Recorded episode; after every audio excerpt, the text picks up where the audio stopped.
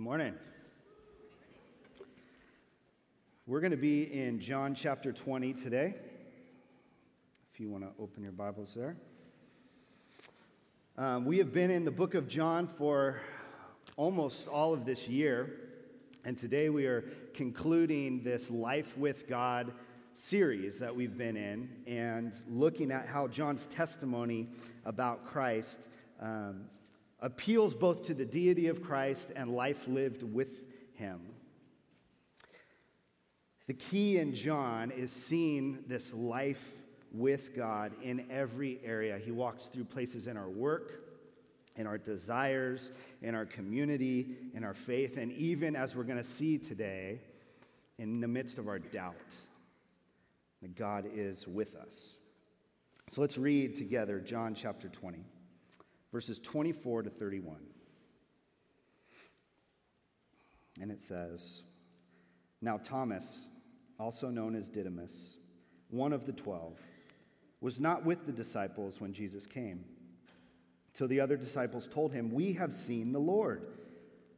But he said to them, Unless I see the nail marks in his hands, and put my finger where the nails were, and put my hand into his side, I will not believe.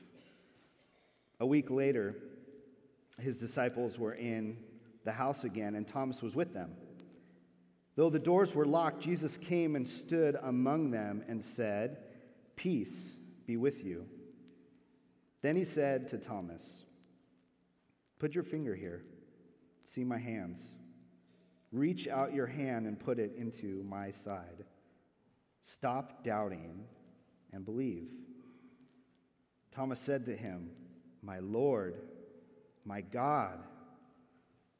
Then Jesus told him, Because you have seen me, you have believed. Blessed are those who have not seen and yet have believed. Jesus performed many other signs in the presence of his disciples, which are not recorded in this book. But these were written that you may believe that Jesus is the Messiah the Son of God, and that by believing you may have life in his name. That is the word of the Lord. Let's pray.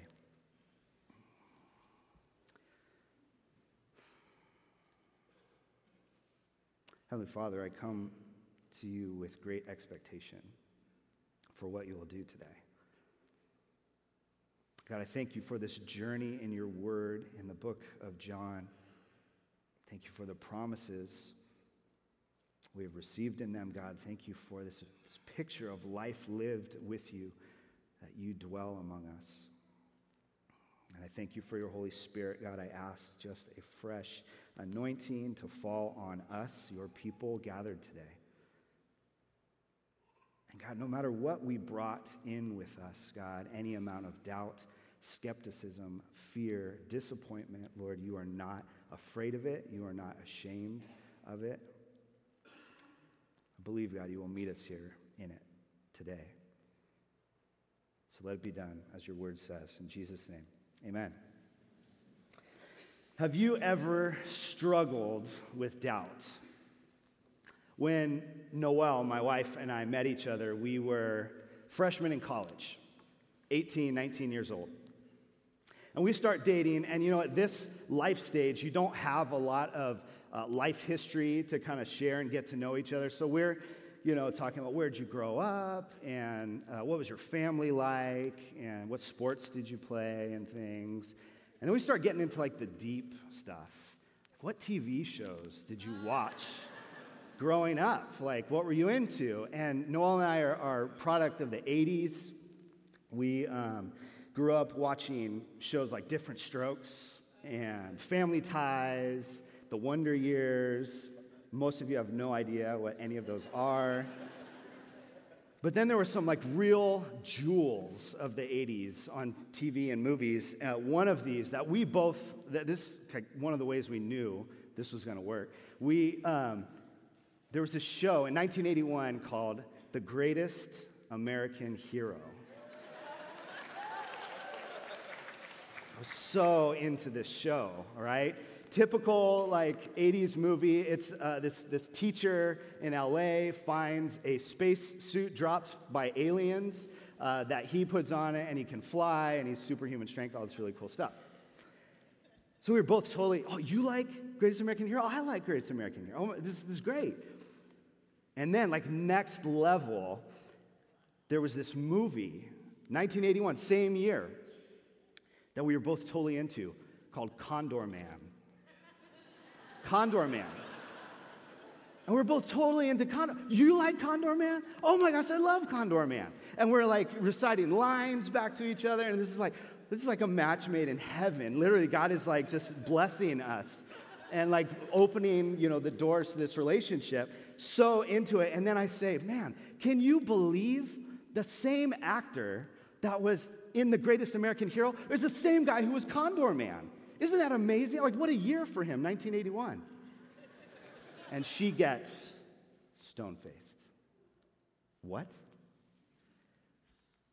That is not the same actor. And now we're on rocky ground. We're on rocky territory here. I'm like, but I'm not giving in, okay?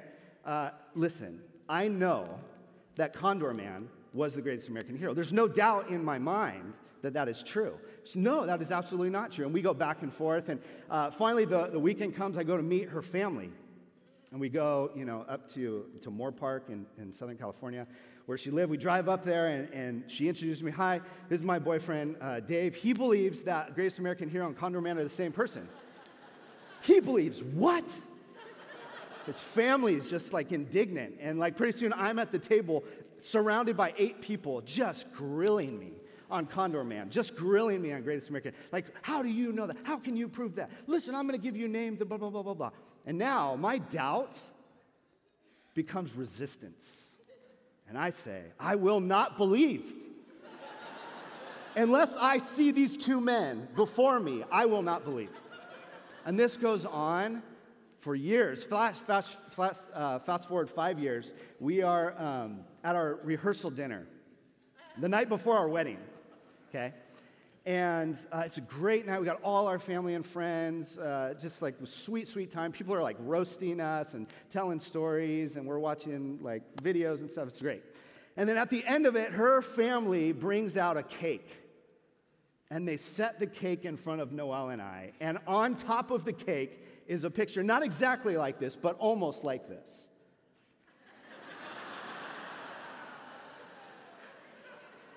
Night before our wedding. This is the most important thing to them. And I say, I don't believe it. You've altered something here. This is not correct. I don't believe it. So, um, listen, you guys, this is 20 years in the making. Noel, you were right.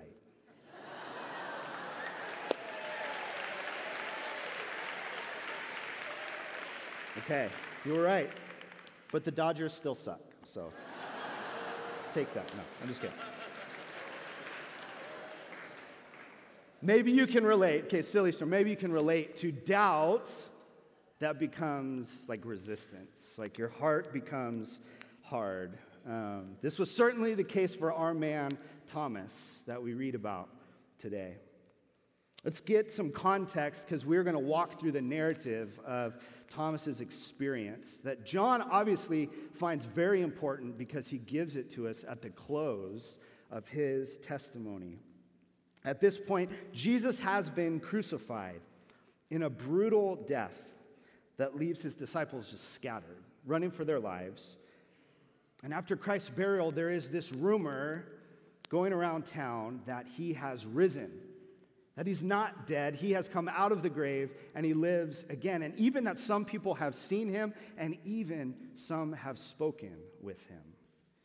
This is obviously a fantasy. It must be. This does not happen in real life.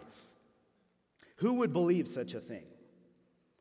Obviously, Jesus' disciples were having a hard time believing this because they have locked themselves away in a safe house, hiding from their accusers. Put yourself, for a moment, would you? Put yourself in the shoes of the disciples. Everything you hoped for the person you had counted on most, you had believed in fully, has been completely shamed and destroyed before your eyes. What just happened? Was any of that that we just lived, was any of that real? Did we really see what we thought we saw? Did we hear him correctly all these years? You've just thrown away three years of your life for what? How will you piece this life back together again? So often, we read narratives in Scripture and we feel for some reason that in this time, Jesus' followers must have been uh, much different than us. Often we think, you know, those people maybe just weren't as sophisticated as we are ourselves. This is pre enlightenment. These people don't have even basic education. Most of them were fishermen, much less a master's degree from a major U.S. university like most of you do. But here's the deal this doesn't make dead people coming alive any more normal. That doesn't make it normal. Okay? The equation is still true. Dead people coming alive equals not normal for them and for us. It was not culturally like normal for people to come out of the grave. It was just as shocking for them. This was just as hard for them to believe as for us. We know this because they are hiding.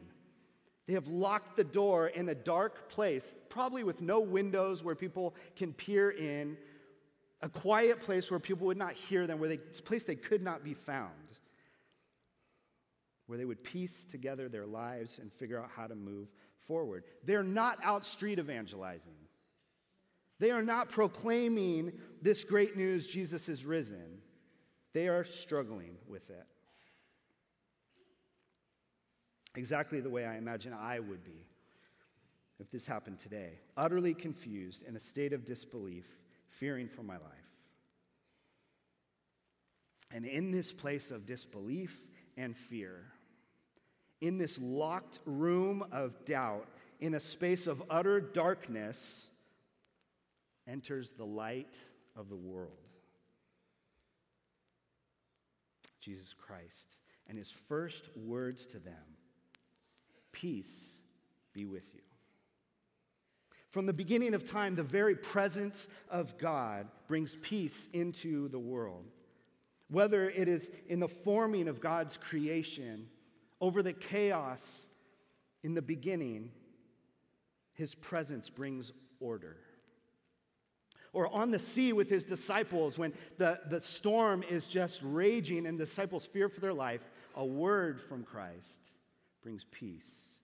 Where the Spirit of the Lord is, there is freedom, and he brings peace. I pray that's a comfort for you today. Whatever it is you brought here, any chaos of your life, any fear, these words are for you. Peace be with you, Christ says. Of course, their lives have become utter chaos since Christ's arrest in the garden. Everything seems to be lost. Everything they ever believed has been challenged. And yet, here enters Christ with a gift of peace, his peace on them. Now, we've already talked about this portion of Scripture, so I don't want to stay here very long. But it's important to remember something. There are 10 disciples here. Christ appears to them miraculously through a locked door. He sends this greeting of peace to them. And then he breathes life, his Holy Spirit, upon them.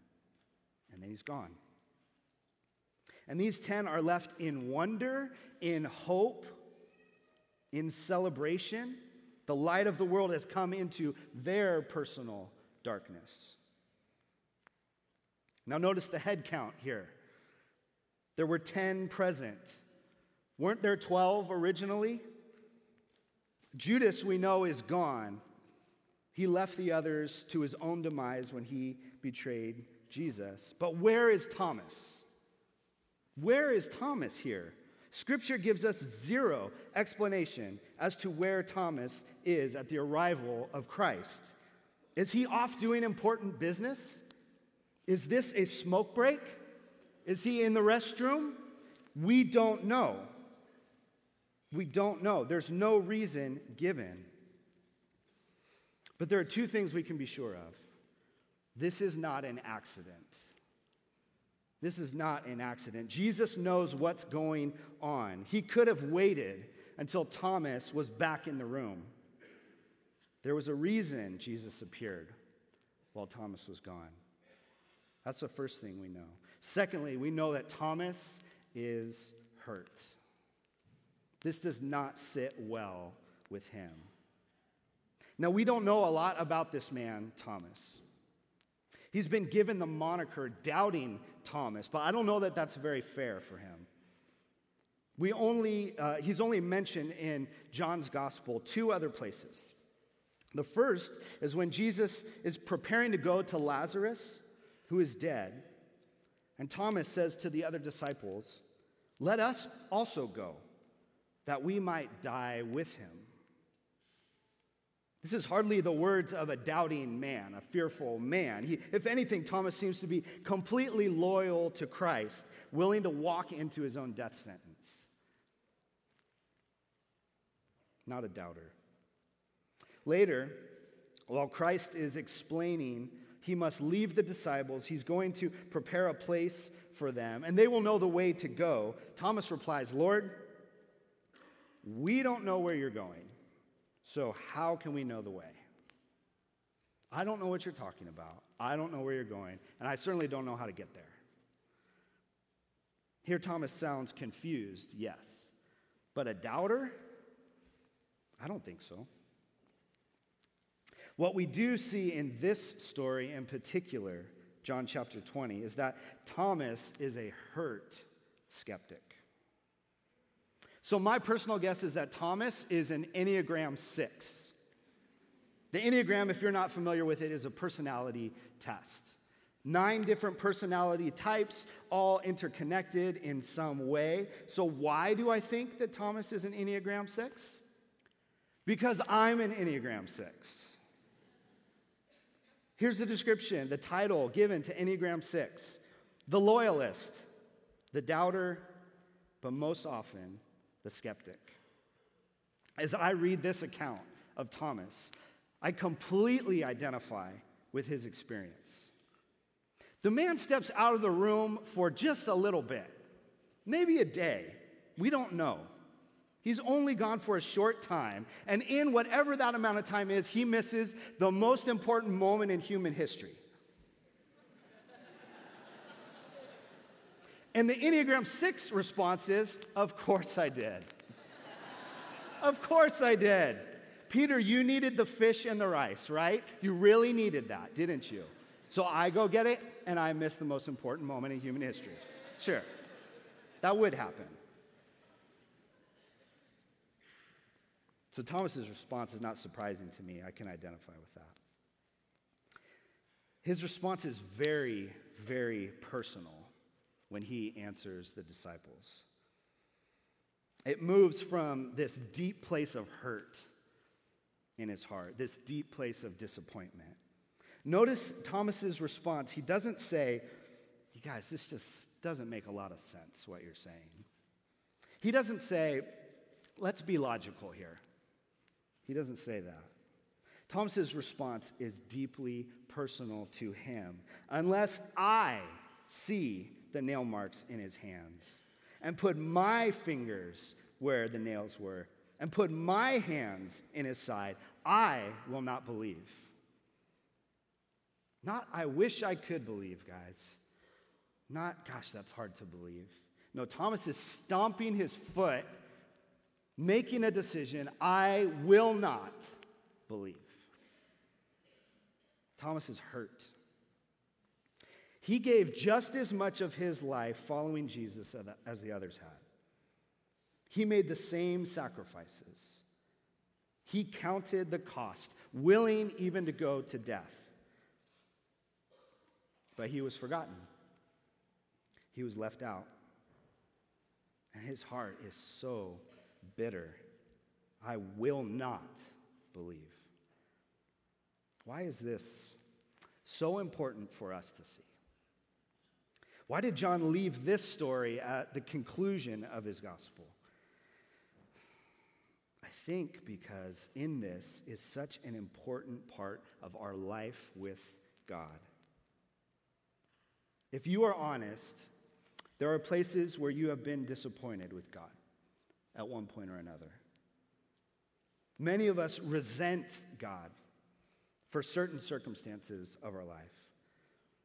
I sit with so many people who are resentful and even skeptical of the character of God. You say he's good? How can he be good? And that is why we should take special notice of how the rest of Thomas Thomas's story goes from here. This is a gift to us that John is giving. If you're trying to create a new religion and get people to buy in, you probably don't finish with this story of a skeptic who doubts straight up the existence of the guy he's following. You probably leave that out. But this is important. This is a gift to us. So let's look at how Christ responds to Thomas's rigid demands. What happens after this point? I will not believe. The first thing we see is that Thomas does not leave his community. Thomas doesn't bail. Too often, when people are journeying through seasons of doubt and disappointment and skepticism, their first inclination is to get away from the church, get away from the family of God. Can you imagine how hard this week must have been for Thomas? To just sit in this locked room with his buddies who are just celebrating and laughing crying with tears of joy. Can you imagine what it would be like to just sit there for a week as they tell the story over and over and over? How painful that must have been. But Thomas doesn't leave, he doesn't bail, he stays present to his spiritual community. And in the reverse, at the same time, just as important, Thomas's community does not reject him for his boy, voice of discontent.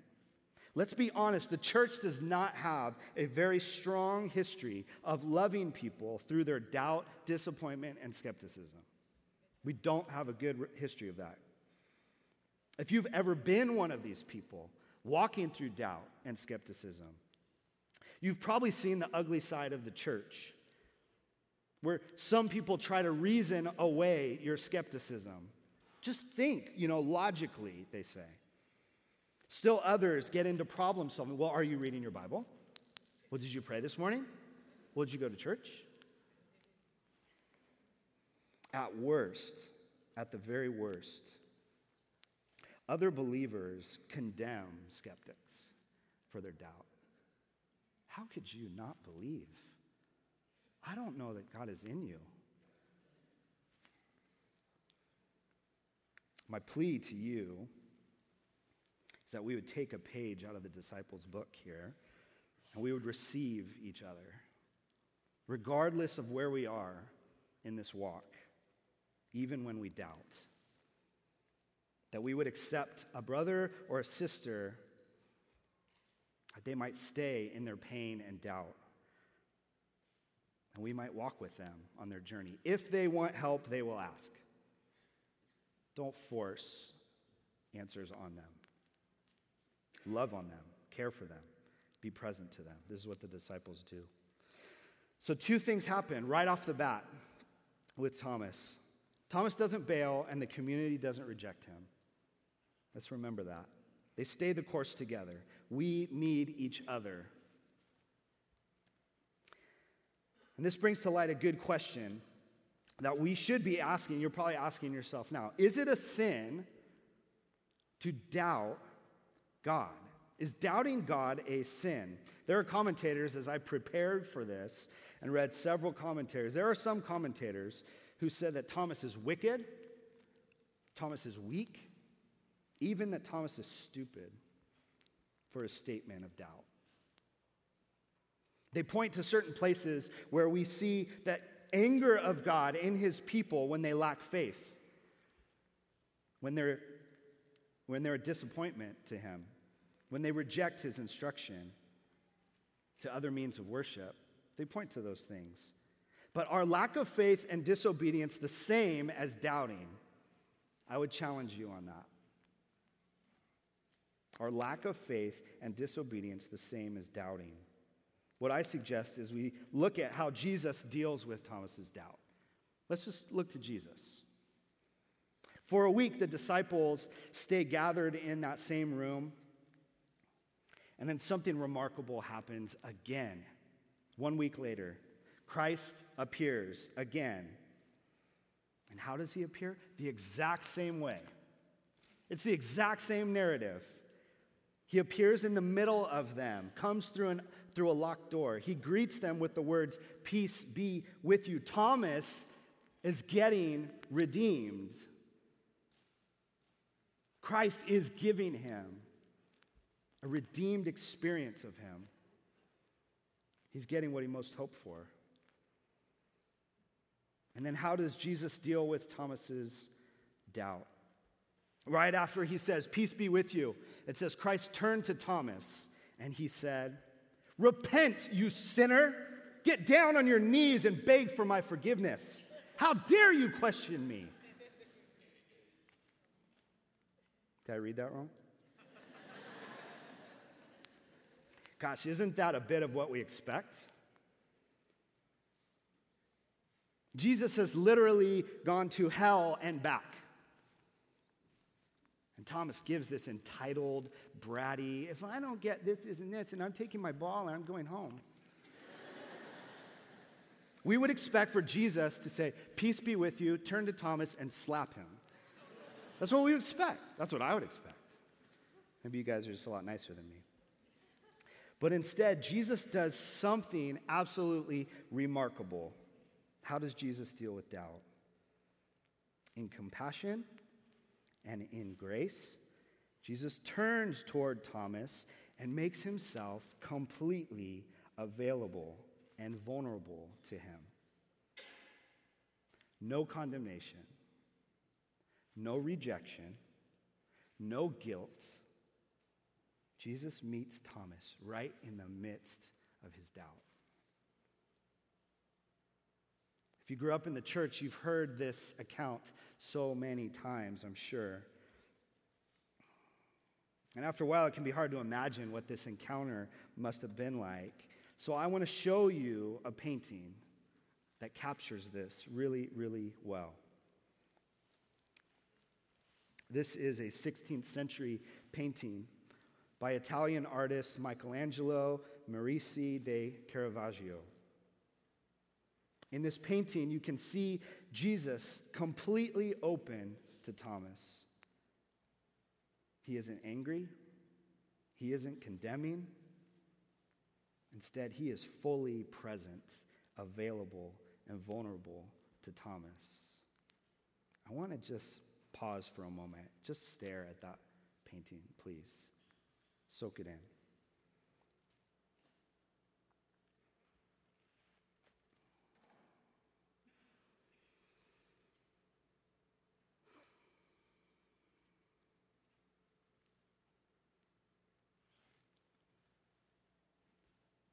I personally love how uh, Jesus is taking Thomas's hand and almost leading him to touch the wound at his side, as if to say, Here I am. If this is what you need from me, here I am. In the scriptures, we don't know if Thomas actually touches Jesus, it doesn't tell us. There are no details after Jesus invites Thomas to touch his hands and his side. But whatever that interaction was, whatever happened there, it was enough to win Thomas. Thomas makes this unique and profound declaration. It's short, but it is powerful. My Lord, my God. Notice that this is also deeply personal. It's a personal response to match Thomas's personal demands from earlier. Remember, I must put my hands in the nail marks. I must put my finger in the wounds. And his response to Jesus, my Lord, my God. Thomas's response is also deeply meaningful because this is the first time in any gospel that Jesus is referred to as God Himself. This is a declaration of Christ's deity. It should remind us and bring us all the way back to the beginning of John. Do you remember where we started? In the beginning was the Word, and the Word was with God, and the Word was God. The Word became flesh and made his dwelling among us. The author John is coming full circle on his declaration of Jesus Christ as God in human form. For John, Jesus is not just a wonderful human being, although he is that. He is not just a good teacher on par with wise teachers throughout history, although he is that. Thomas declares Jesus both Lord and God, greatest of earthly kings, one with God in heaven. Ironically, Jesus and Thomas have had this conversation before.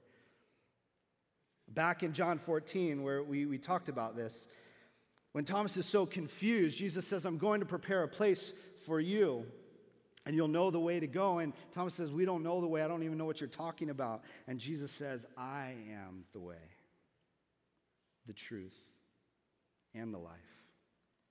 No one comes to the Father except through me. And with Thomas's declaration, my Lord, my God, the author John leaves us then with Jesus' final beatitude, his final blessing to Thomas and to us. Because you have seen me, you have believed. Blessed are those who have not seen and yet have believed. There are a few things in the scriptures that bring Jesus more joy than those who show genuine faith. You might remember the Roman centurion whose servant was dying and he goes to Jesus, Would you heal him? And Jesus says, Yes, I'll come to your house. And he says, Listen, I know how this works.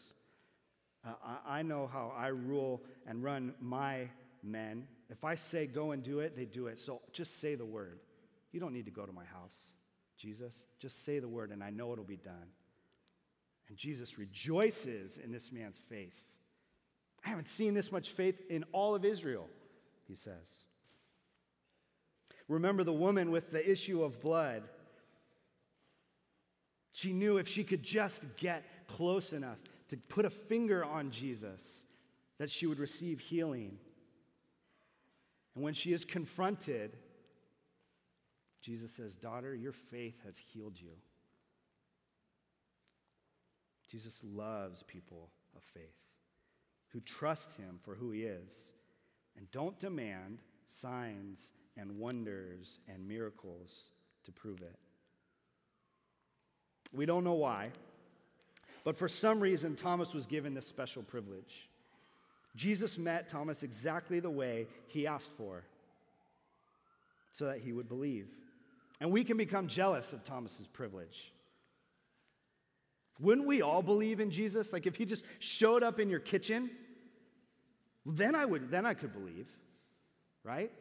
If he just appeared to me in my workplace, I would totally believe. Not so. Not so. Throughout the Gospels, Jesus rebukes those who keep asking for more and more miracles and signs of his divinity so that they could believe. The miracles rarely ever make long term believers out of the Israelites or the later followers of Jesus. It doesn't work that way. But Jesus says he has a special blessing for those who believe without seeing. God cherishes these people. Listen to what uh, Rabbi Simeon ben Lachish says. A later convert is more precious before God than those crowds who stood on Mount Sinai. If those people had not seen the thunder and the flames and the lightning and the quake of the mountain, and had not heard the sound of the trumpet, they would not have submitted their, themselves to the dominion of God. But the later convert, us, has seen none of these things. And yet he comes and surrenders himself to God and takes upon himself the yoke of his will. Can anyone be more precious than he? So often we can imagine if we experience God the way that the people of the Bible experience God, then believing would be so much easier.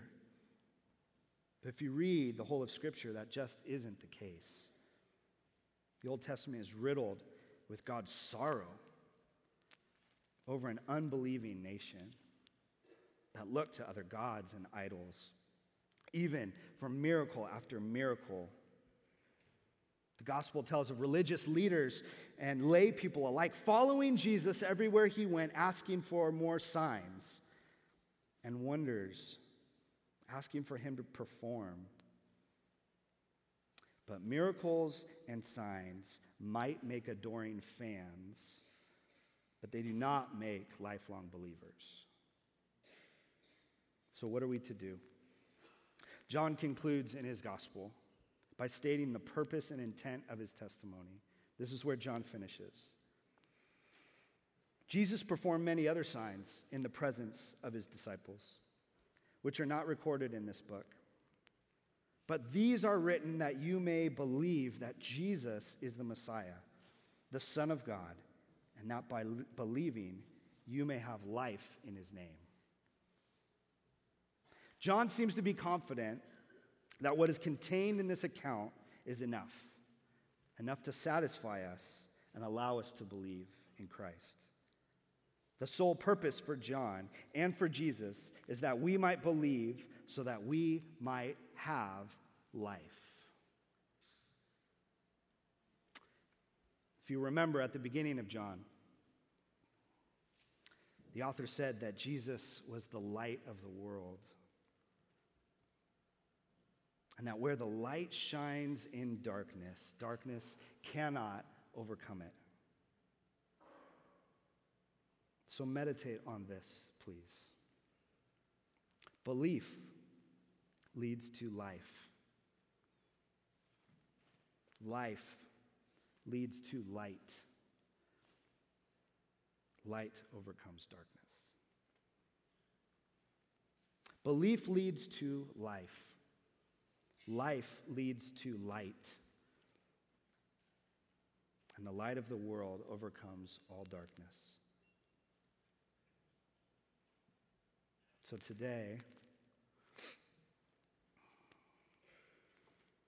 if the darkness you face is fear of any kind, take heart. Jesus' disciples were locked away in a room of fear. And Jesus met them right in the middle of them in their fear. And he gave them hope. The darkness could not overcome him.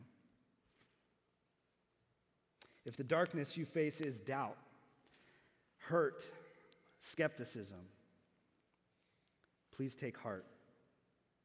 Thomas was full of doubt and skepticism, even resentment and bitterness.